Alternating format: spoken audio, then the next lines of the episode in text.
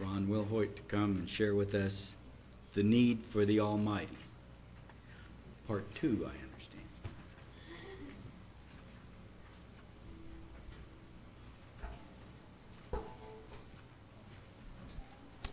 Ken, thank you, and thank you for that special music. It should be quite comforting to know the truth behind those beautiful lyrics that his eye is upon us also. Now, David, let me ask you real quickly Did I speak with you this week? No, sir, I didn't. In fact, I think the last time I talked to David was last Sabbath. And thank you also for complimenting me on this tie that I have on today. I took the advice of my dear brother in law and went and got a couple more, which reminds me of one of my tie stories. Because I've got a few. Oh, I would say I was 19, and I have to admit that I probably had never had a tie on unless my dear mother clipped it on me. But I got the idea to go and apply for a, a job back when South Roads Mall was in its pomp. It's kind of a Ralph Lauren shop. Never wearing a tie, but going and interviewing in a particular place that I would have to wear one every day. But the first interview I went to, I didn't wear one. And the man I was talking to, he says, Well, you know you'll have to wear a tie if we decide to hire you, Mr. Wilhoit. Okay, I didn't think I had a chance. Well, the phone rang. We'd like you to come back in for another interview. So I thought, okay, wait, what did he say? I just so happened at the time knew a young lady that worked at South Roads Mall at a store called Vandevers. She's very stylish. Said, okay, here's what I've got. I've got this, and I've got that. I've got to get a tie. What do I do? She says, You've got to get one of these. So I did. Well, I went and got one. I was trying to put this thing all together before going to the interview, and I never could quite get this to line up right. It always looked something like this. So I was in my apartment going, ah, no problem, I'll get this tie sorted. Loop it around your neck again. Might have been like that. and then, of course, you get that one that hangs down about two feet. So I said, I know what I'll do. I'll go see this particular young lady that I know that works at Vandevers, and she will, in her abilities, get me sorted before I go to this second interview. No, Still didn't work. But once we got to a point where I would say it was probably about like, you know, when you do alterations and you do certain things, they've got these really nice scissors around there. There's one way you take care of that when it's time to go. So off it clipped. Went on, got the job. It's funny what your mind thinks of when just by someone complimenting you on your tie. David, I was listening to you too. It's why I asked you, did we talk this week? Because, of course, we didn't. But you see this so often, especially at the feast, that men who do not talk, men who do not share their notes, kind of keep them to themselves, you find at times we're almost working off of the same set of notes because it is that sameness of that spirit that's such a blessing. And it just thrills us to be partaking of. Well, two weeks ago, Sabbath before last, in a different tie, okay, we looked at two intriguing and interesting reports. One of them from 2010 when Diane Sawyer did a short video over a book that came out then called America's Four Gods. Interesting video. What was interesting about it to me was that in this report that came out, which prompted these men to write the book, and as reported by Diane, is that nine tenths, is that 90%? Nine tenths of Americans believe in, and I went like this God. God's a very generic term. and means different things to many people based on what you believe God to be. But nine tenths have some sort of God notion, God belief. But then just last month, a very interesting, somewhat lengthy article was put out by the BBC. It's like talking to Ilya after services two weeks ago when you want to kind of know what's going on in your little area. You've got to get out of that pot, okay, and look outside, inward. Russia Today is a good source, BBC is a good source. And this article, I read quite a bit of it, maybe a little bit too much of it. But there were some very intriguing things about it, of course. And the article is entitled, you know, here we go nine tenths of Americans have a belief, right, in God. But, you know, last month, BBC reports that why is faith falling in the United States? So there's been some sort of something that's gone on since 2010. For to have a belief in God must require some element of faith. But now faith is seen to be falling. Atheism is on the rise in the United States, while those who consider themselves religious has dropped. The uh, article went on to say that that's kind of a little misleading that atheism is on the rise in the United States, just blanket, but it is disproportionately high in two areas of society that being one, academia, propeller heads, right? And the other, the media, academia, and the media. What's so interesting about things like this, these reports, these articles, these books, these things that are written, these things that are shared. It's not so much what's presented. We found some information. Here you go. What I call the meat of it are the comments. You know, now we can comment about anything, anytime, whether it's, well, hey, I'm brushing my teeth now, to or something relevant. And what was so striking to me about these articles were the comments themselves. How people feel and how people think about things that are presented to them. Now, some of the comments that you read, you have to immediately categorize in the JPG category. Have you heard of the JPG category? It's the just plain goofy. And it immediately goes there. But some of them, every now and then, make you go, whoa, wait just a second. And one of these particular comments was kind of the impetus, the reason, the motivation for the title of that introduction two weeks ago of the need for the Almighty. And I appreciate it when someone has a comment that they don't hide it behind something like Big Daddy 221. Actually, it's your name and where you're from. And if you want to respond, feel free. But this was a certain comment based on the viewpoint of why is faith falling in the United States.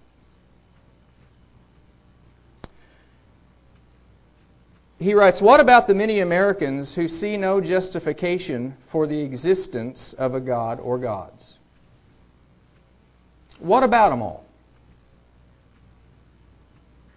Personally, I believe that while there will always be paradoxes, all else can be explained by what we know or can find out.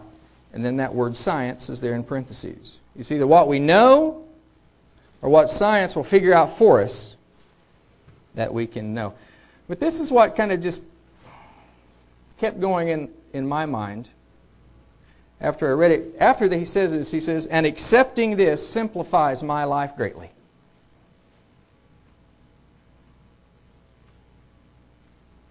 And accepting this simplifies my life greatly.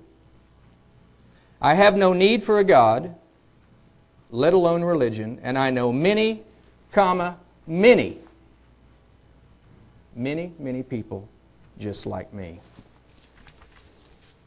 I have no need for a God. It makes his life, what did he say? It simplified his life greatly.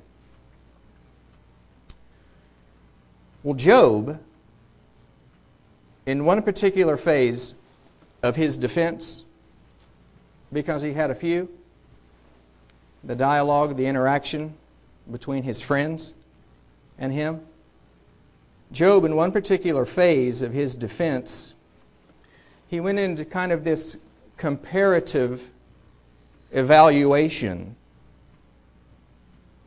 with what he considered to be the wicked people the unrighteous people that have pretty much well got it green tree all the time. And speaking from that perspective, he raises this as though they were asking this very question in Job 21, verse 15. So, thinking about what this gentleman commented on, and that the fact that people are actually admitting that not really doing the religious thing anymore. You know, I'm spiritual and stuff, but don't talk to me about that God business. But Job brings this up concerning certain people. He says they live as though they, this is how they feel. They say, What is the Almighty that we should serve Him? And what profit should we have if we pray to Him? That's someone who doesn't have need for a God, right? That's someone who's got a simplified life. It's just fantastic, folks. So therefore I say, what is the Almighty that we should serve Him? And what profit should we have if we pray unto Him? No need whatsoever. But see, recognizing some certain needs recognizing some certain needs was Jacob. Let me read to you what Jacob vowed when Jacob vowed a vow. And I want to say he recognized certain needs because I find his phrasing in this, well, I think you'll kind of relate to it a little bit. And Jacob vowed a vow saying, If, he starts to say, if God will be with me and will keep me in the way that I'm going and will give me bread to eat and raiment to put on. Okay, if God will kind of take care of me here, give me something to eat, put some clothes on me, so that I come again into my Father's house in peace, I want peace in my life. He says, Then shall the Lord be my God. If he'll do something for me, then I'll acknowledge him. Uh, we've all been there. At some sort of time, in some era of your existence, we've kind of made these. Lord, tell you what. Work out a deal with the Lord. God, I got a deal for you. As if He needs something from us. And I like what he says as he closes this thought. He says, And this stone which I have set up for a pillar shall be God's house. And of all that you will give me, I'll give you 10. 10%. So see, he didn't get too big and too much above his raisin, though, did he? Because he had that whole tithe idea from, of course, Abraham. But I love that. He says, And of all that you shall give me, I will surely give the tenth unto you. The Eternal must have looked down and said, Man, what a deal. That was Jacob, right?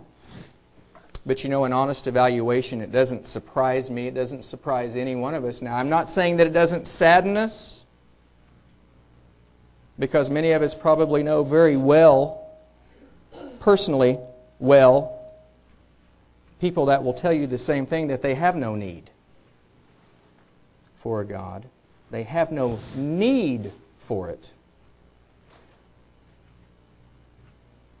But really, the salient question, what's been going on in my mind since reading this certain comment, is that to those who profess to have need, those who profess to have need for the Almighty, those that profess to need, why do you have it? He tells you why he doesn't need him because it's just too complicated it simplifies my life not needing it. Those of us that do, those of us that say we do, why do you have it? Because really, that question that Job poses Speaking of those who live, I guess, wickedly, but although it appears as though it's green tree, he's asking the same question to each one of us What is the Almighty that we should serve him? And what profit should we have if we pray to him? It's a difficult question. To believers, hopers, is that what you say? People that hope? hopers, believers, people that yearn, would be a yearner.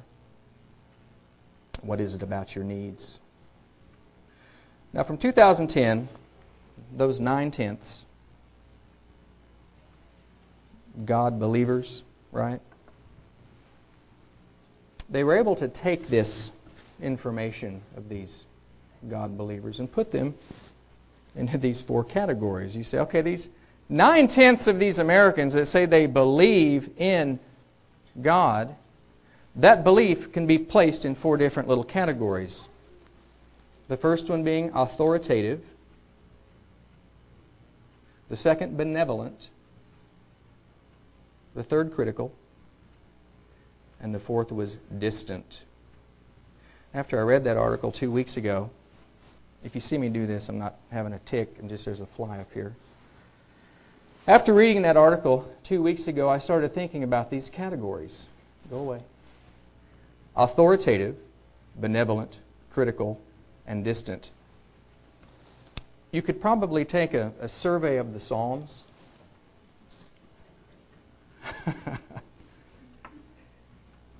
And probably find some aspect of how David, the psalmist, may have felt like this situationally at certain times in his life. You come here and get this for me. Bring me some honey and I'll put a spoon of honey over here. But it's when I think of the category of distant that people who believe in a God, yeah, I believe in God, but I believe that He's, he's distant. He got everything set up, checked out, said, You're on your own. I'll catch up with you when you're dead. The distant God. It really reminds me of the psalmist especially in the psalm that he went on this way, where he says that he was weary with groaning. Every night make I my bed to swim. I water my couch with my tears. I mean, I'm weary with groaning. Every night make I my bed to swim. I water my couch with my tears, and tear soaked pillows, I have to say, is a yearning. It's a groaning that he was familiar with. But see, through these yearnings and through these groanings, he also had what? He had exuberance, right? He had passion and he had zeal. And in two particular Psalms, when he acknowledges that the eternal is his help, when he acknowledges that the eternal is his deliverer, he begins that by saying, I'm poor and needy. He says, But I am poor and needy, make haste unto me. You are my help and my deliverer. O Lord, make no tarrying but what was it that we have about David from the prophet Samuel? Even though he was needy, even though he was groaning and worn out, weary of groaning, making his bed a pool of tears, Samuel reveals to us something quite interesting about David, and we all know it. Though through this incredible professed need, he was after something. Well, what was it? He was after the very heart of his Creator, right? Saul, your time is over. The Lord hath sought him a man after his own heart. Now, last week in Mr. Whiteley's sermon, he said something that just really said many things. Of course, he did. That made me think. But he said one thing in particular that really kind of what I in, rather encapsulates David to me by when you really study him, the life that he led, all that he went through, and how he just poured it all out unto the eternal. And what he said is it's undivided reliance. Undivided reliance. And I add it's the trustful dependence. But that undivided reliance, it's not trying to manipulate a situation, it's not trying to work yourself into the good graces of somebody else thinking that they might help you in a situation. It's undivided reliance on what he knew as he prayed, even though the pillow was soaked with tears, even though he knew his help and his deliverer, right? David. David. It's from the Hebrew dode, meaning loving. And he was loving. The passion, the zeal that he had, the loving, it's such a fitting, wonderful name for him in professed needfulness, undivided reliance, but yet he was after that heart of his Creator. And that was undivided. The sole purpose, the sole mission. I'm after that heart, he said. But the one thing about David is that he was wonderfully gifted. wonderfully gifted in what I say is adoration flow is that when he would begin to adore and praise the Lord, that adoration would just flow forth from him. So, in answering that twofold question offered by Job, and the innumerable, there's no telling the innumerable that have come and gone, the innumerable that are now the innumerable that will come that will actually ponder the very question. David answers that question. The question, of course, is what is the Almighty that we should serve Him? And what profit should we have if we pray to Him? We'll look at Psalm 103. Psalm 103 in verse 2. The adoration flow. Aren't the Psalms incredible? Psalm 103, verse, verse 2 Bless the Lord, O my soul, and forget not all his benefits. Forget not all his benefits. Then he goes down this list, okay? The forgiver, the healer,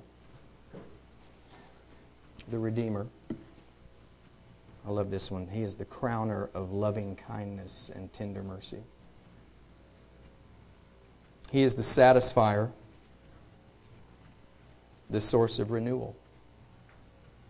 But within these beauty of holiness attributes, through this flow of adoration, he reveals a most profound benefit not to forget in verse 7. After this adoration flow of all of these incredible beauty of holiness attributes, he says, What? He made known his ways unto Moses. He made known his ways unto Moses. From the Hebrew, it's Yada Derek Moshe. Yada Derek Moshe. He made known his ways unto Moses. You know, listening to the announcements and hearing the trumpets, 2012, it's really close, isn't it? That means we're creeping. Uh, that might not be the right word. Are we? If we're creeping towards something? If we're getting closer to something? We're getting close to 2013. 2013. Here in almost 2013. In your mind, in your mind, knowing that the eternal, almighty, most high made known his ways unto Moses, as we are upon 2013 in your mind, what would you tell me about his ways?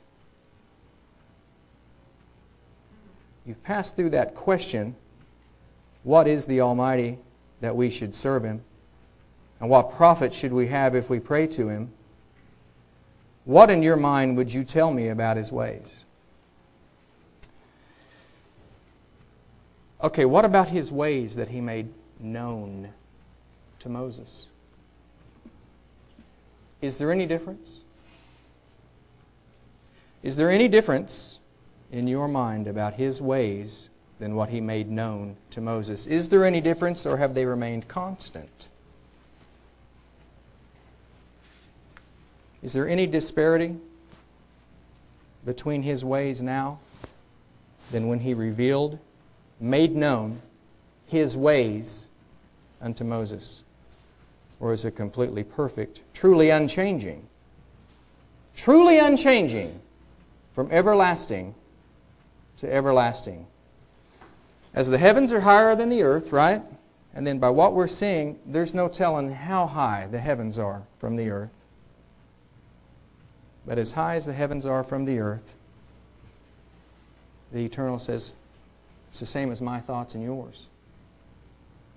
But he says, As the heavens are higher than the earth, so are my ways higher than your ways. But you know what? He revealed his ways unto Moses.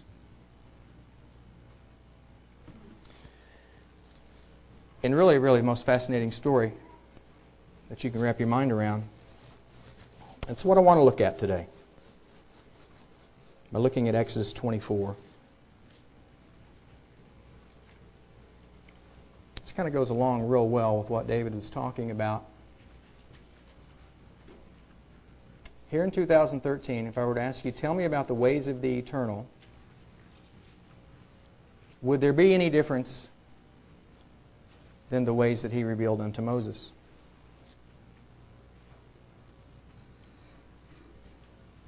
Really have read through this very slowly this week, and I just try to visualize and capture. There's so much in the Exodus story so much. But there's one thing that I want you to have in your heart, in your mind, and, and glowing in your Bible, if you're a writer in yours like I am mine. This is something that's in purple, I think. Bled through the other side and probably through three more sheets. This is fascinating to me. Here in Exodus 24, talking about what David said that he made known his ways unto Moses. Yada, Derek, Moshe, right? Verse 1 of Exodus 24 says, And he said unto Moses, Come up unto the Lord, you and Aaron, Nadab, and Abihu, and seventy of the elders of Israel, and worship you afar off. 74 folks, right? Moses, Aaron, Nadab, Abihu, and 70 of the elders of Israel. Come up unto the Lord, but he says, and worship you afar off. Verse 2 And Moses alone shall come near the Lord. Moses shall come near to the Lord, but they shall not come nigh, neither shall the people go up with him. And Moses came and told the people all the words of the Lord, and all the judgments, and all the people answered with one voice and said, All the words which the Lord hath said, will we do. In one voice It's unanimous. All he says, we're going to do it. Let's go to verse 9. Then went up Moses and Aaron, Nadab and Abihu, and 70 of the elders of Israel. Now, this one you've really got to think for just a second, this next verse. Ten Commandments was a good movie, but it didn't capture this. I mean, this.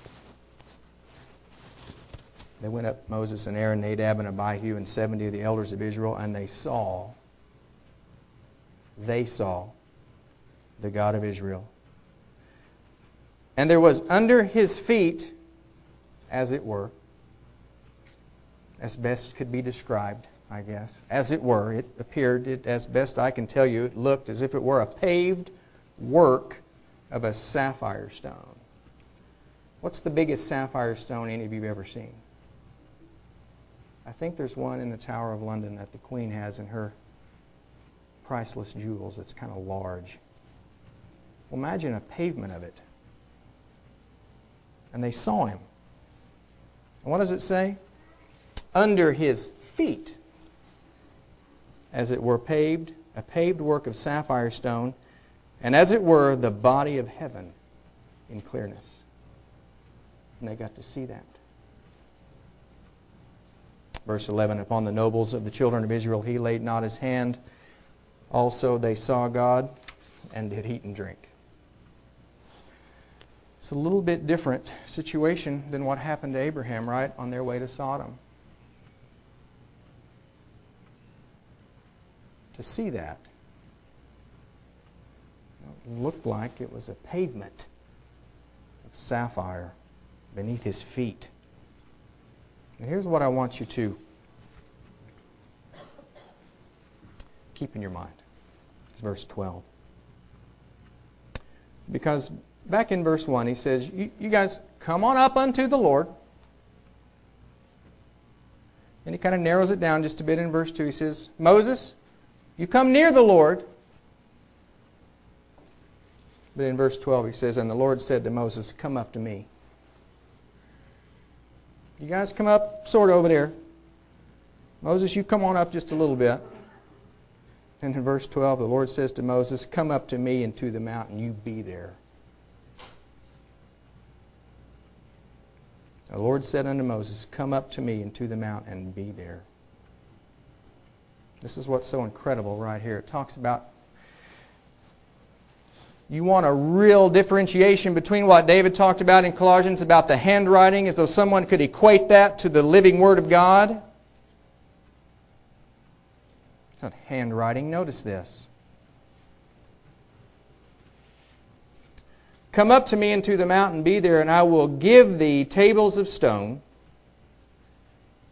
and a law and commandments which I have written. Moses, I want you to come up to me and you be there. I want to give you something.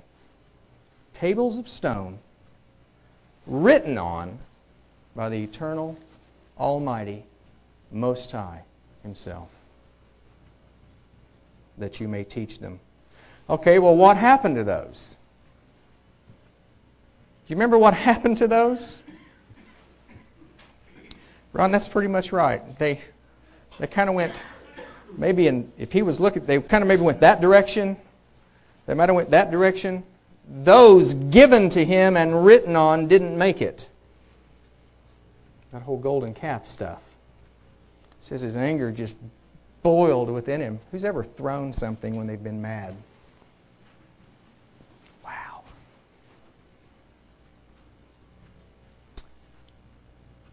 But turn to Exodus 34. Lord, I pray that you help me never to throw another thing out of anger. Anger will absolutely eat you alive spit you out, and move on to the next one. But I tell you what, after seeing, yeah, after seeing and, and being able to experience what Moses experienced, not just with the others by seeing beneath his feet that pavement of sapphire, but actually said, You're going to come up here, you're going to be there, I'm going to give you these. And actually was given them. Tables of stone. Exodus 34, verse 1. It's interesting from Exodus 24 to 34 is what?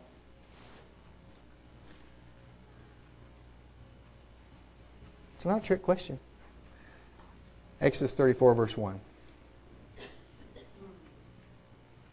And the Lord said unto Moses, Hew thee. He tells him, Okay, you get to work.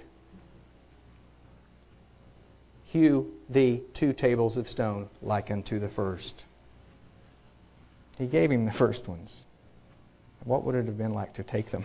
Okay. That's fascinating. He says, You go make you two, buddy. Tables of stone. Like unto the first, but what does he say? This is it. And I will write upon these.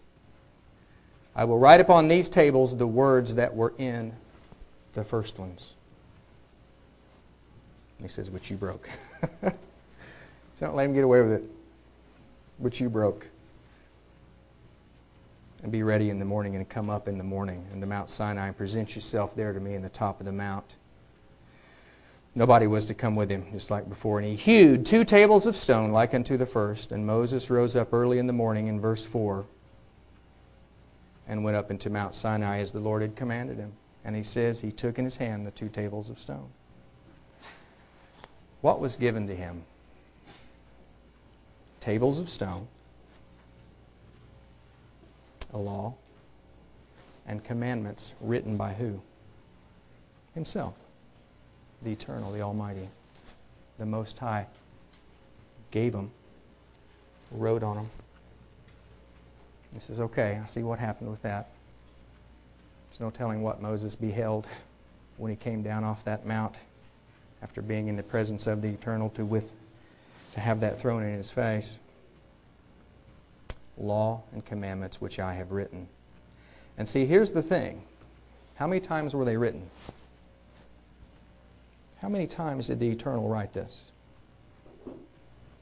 Two times.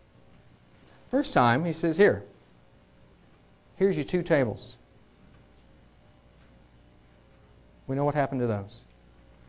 He says, Cut you out two, and you come up here to me, and I'll write them again. And what's fascinating to me is that there's a specific day that's been written twice by the eternal, and that's today the Sabbath. Now, we've all beheld something valuable. I mean, if you think about it, what's the most valuable thing you ever held in your hand? What's the most valuable thing you ever looked at? What would it have been like to have actually traced that? Traced it. Thank you, Lord. Thank you, Eternal Almighty.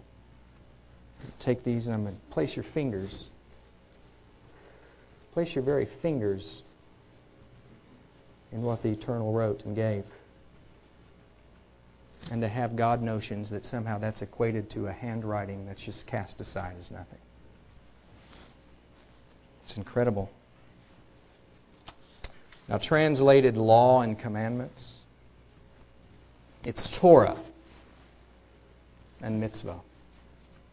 It's Torah and mitzvah. What was it that David said? He said, He made known his ways unto Moses. He made known his ways unto Moses. The Torah is the directions and instructions and the guidance along the way. And mitzvah, of course, translated commandments, are the from everlasting to everlasting precepts. It's the Torah and the mitzvah. Torah, first time it's mentioned. Torah. First time it's mentioned in Scripture. Genesis 26, verse 5. Mitzvah. First time it's spoken of in Scripture. It's the same place.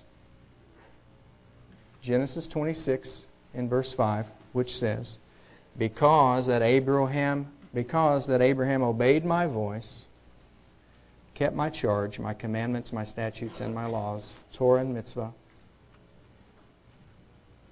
As what? As the covenant promises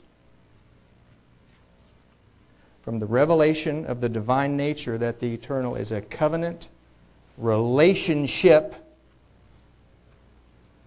loving Father. As these covenant promises made unto Abraham were being transferred to Isaac. That's why we have Genesis 26, verse 5, because he says, Because that Abraham obeyed my voice. It's more oftentimes rendered heard from Shema, heard, probably ten times more. Heard, because Abraham heard my voice, kept my charge, guarded my charge, my commandments, my statutes and my laws as the covenant promises were transferred unto Isaac. But see, what is it that Abram had to do first before this happened? What? He had to depart. When it was Abram, it's time for you to go. You have to depart your country, your kindred, and your father's house. David brought up a very good point because that's something that also many have had to depart from is that specific God notion. It's that Old Testament God versus that New Testament one. It's how you had that Old Testament God, wrathful, imposing laws impossible to keep, but if you don't keep them, I'm going to expel you from the land I brought you into. Get on about your business. But then the New Testament, God comes along and says, What? Oh, no, no. In one sentence, I can make all of the dietary instructions disappear. The notion of the Old Testament God versus the New Testament God. That somehow the writing in tables of stone is something that could be even classified as handwriting that's just merely cast aside. As though it's now just been taken out of the way. That was for a time then, I've heard so many times. That was for a time then, unlucky souls but not now. But what is it that our Savior, what is it that the Messiah said? He answered and said that my doctrine is not mine, but him that sent me.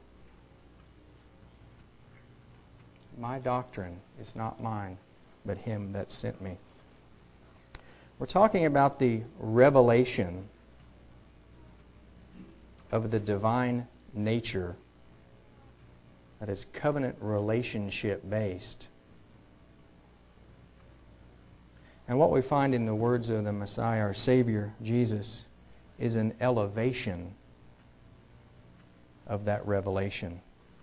Because what did he say there towards the end? He said, If you've seen me, if you've seen me, you've seen the Father.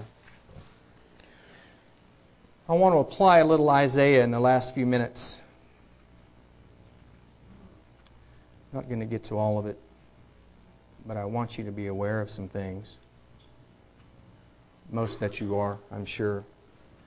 But that, I think that we're in agreement that Scripture is true in saying that the eternal does not change, that from everlasting to everlasting, He changes not.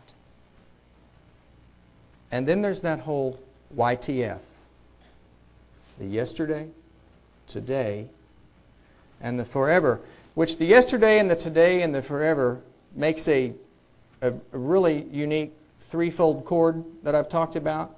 a threefold cord not being easily broken, but when you threefold cord the Word of God, the Word of the Eternal, when you threefold cord that, it cannot be broken because the Messiah himself says that Scripture, the Scripture, cannot be broken. Look at Deuteronomy 32.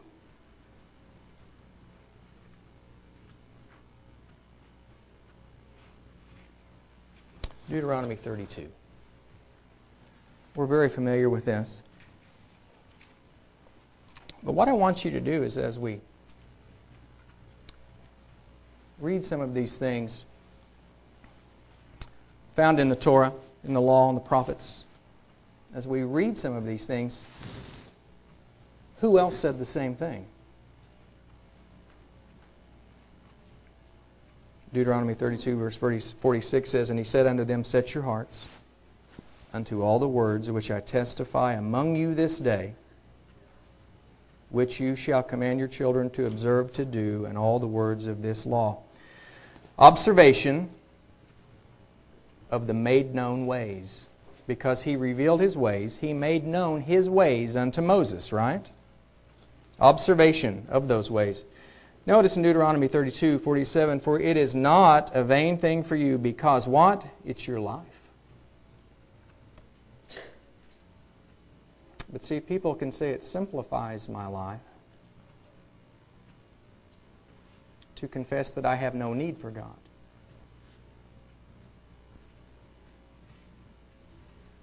When the Eternal says, because it is your life. And through this thing you shall prolong your days.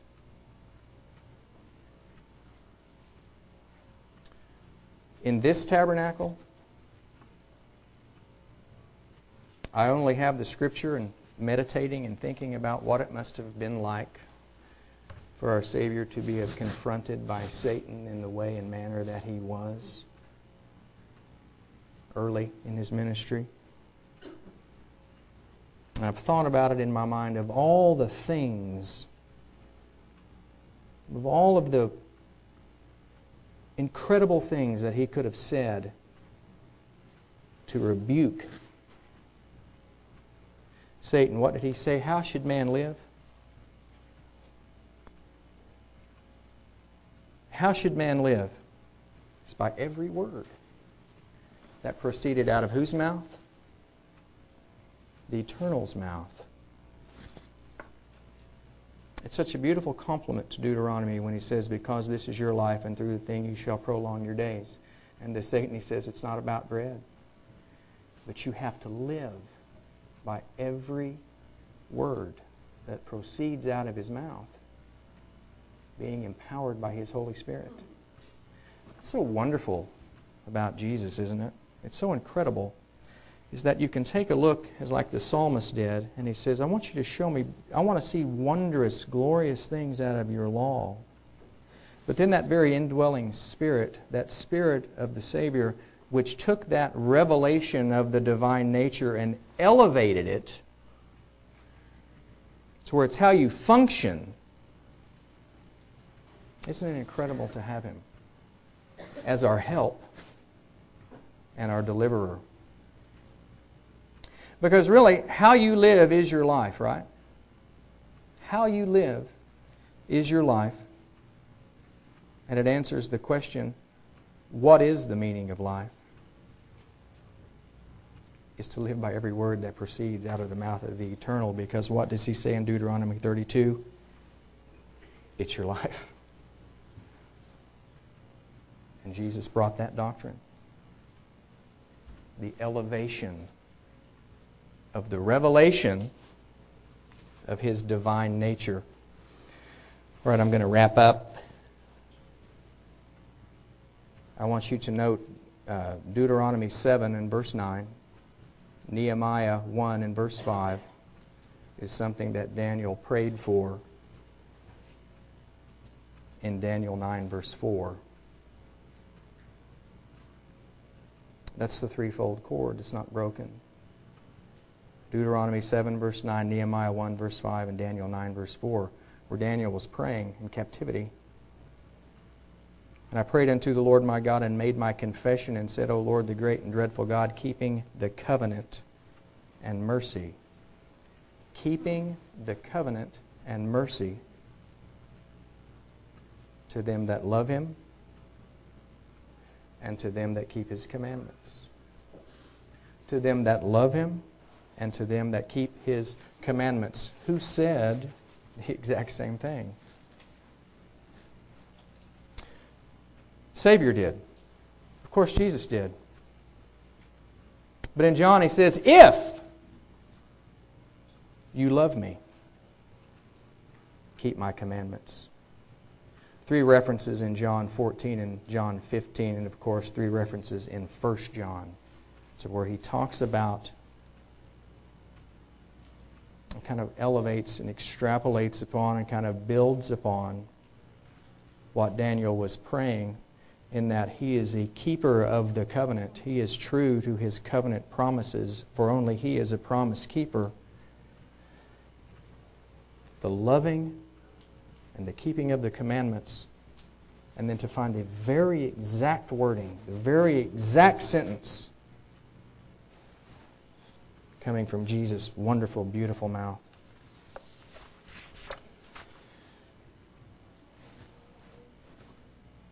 There's one more thing I was thinking about as David was talking about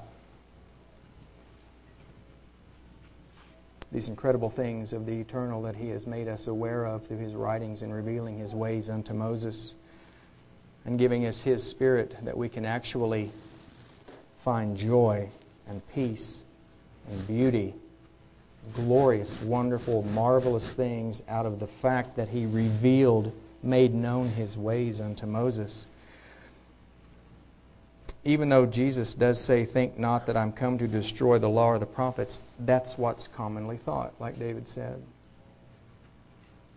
And an entire theological volumes have been written on why that's so. But something occurred to me as David was speaking when the Messiah went on to say, Think not that I am come to destroy the law or the prophets. I am not come to destroy, but to fulfill. For verily I say unto you, till heaven and earth pass, one jot or one tittle shall in no wise pass from the law till all be fulfilled. Then he says, Whosoever therefore shall break one of the least commandments and shall teach men so, shall be called the least in the kingdom. And I've often rubbed the old eyebrow and said, shall be least in until now. If the eternal Almighty God, Creator, made known His ways unto Moses, How could someone who teaches against that be called the least? It's because he'll be the least like him. Does that make sense? If he reveals his ways unto Moses, to say, ah, that was for a time then, not now, to be least in the kingdom is to be least like him. Because he made known his ways, what he was like unto Moses. And that's who we want to be like. We have a hymn that we sing, I shall be like him. That is the goal. It is to be like him. The need for the Almighty is found in his deliverance from God notion to his revealed covenant relationship nature. It's called out of concocted reasonings that do not align themselves with his ways, made known to Moses and elevated. Not done away with, but elevated in Jesus. It's the revelation of his divine nature that David read and we all read while he was speaking. The very divine nature that Peter says we are to be what? Partakers of to be like him in the kingdom. The need for the Almighty is found in the very psalm that admonishes us to forget not all his benefits. And I want to close with Psalm 103, verse 10.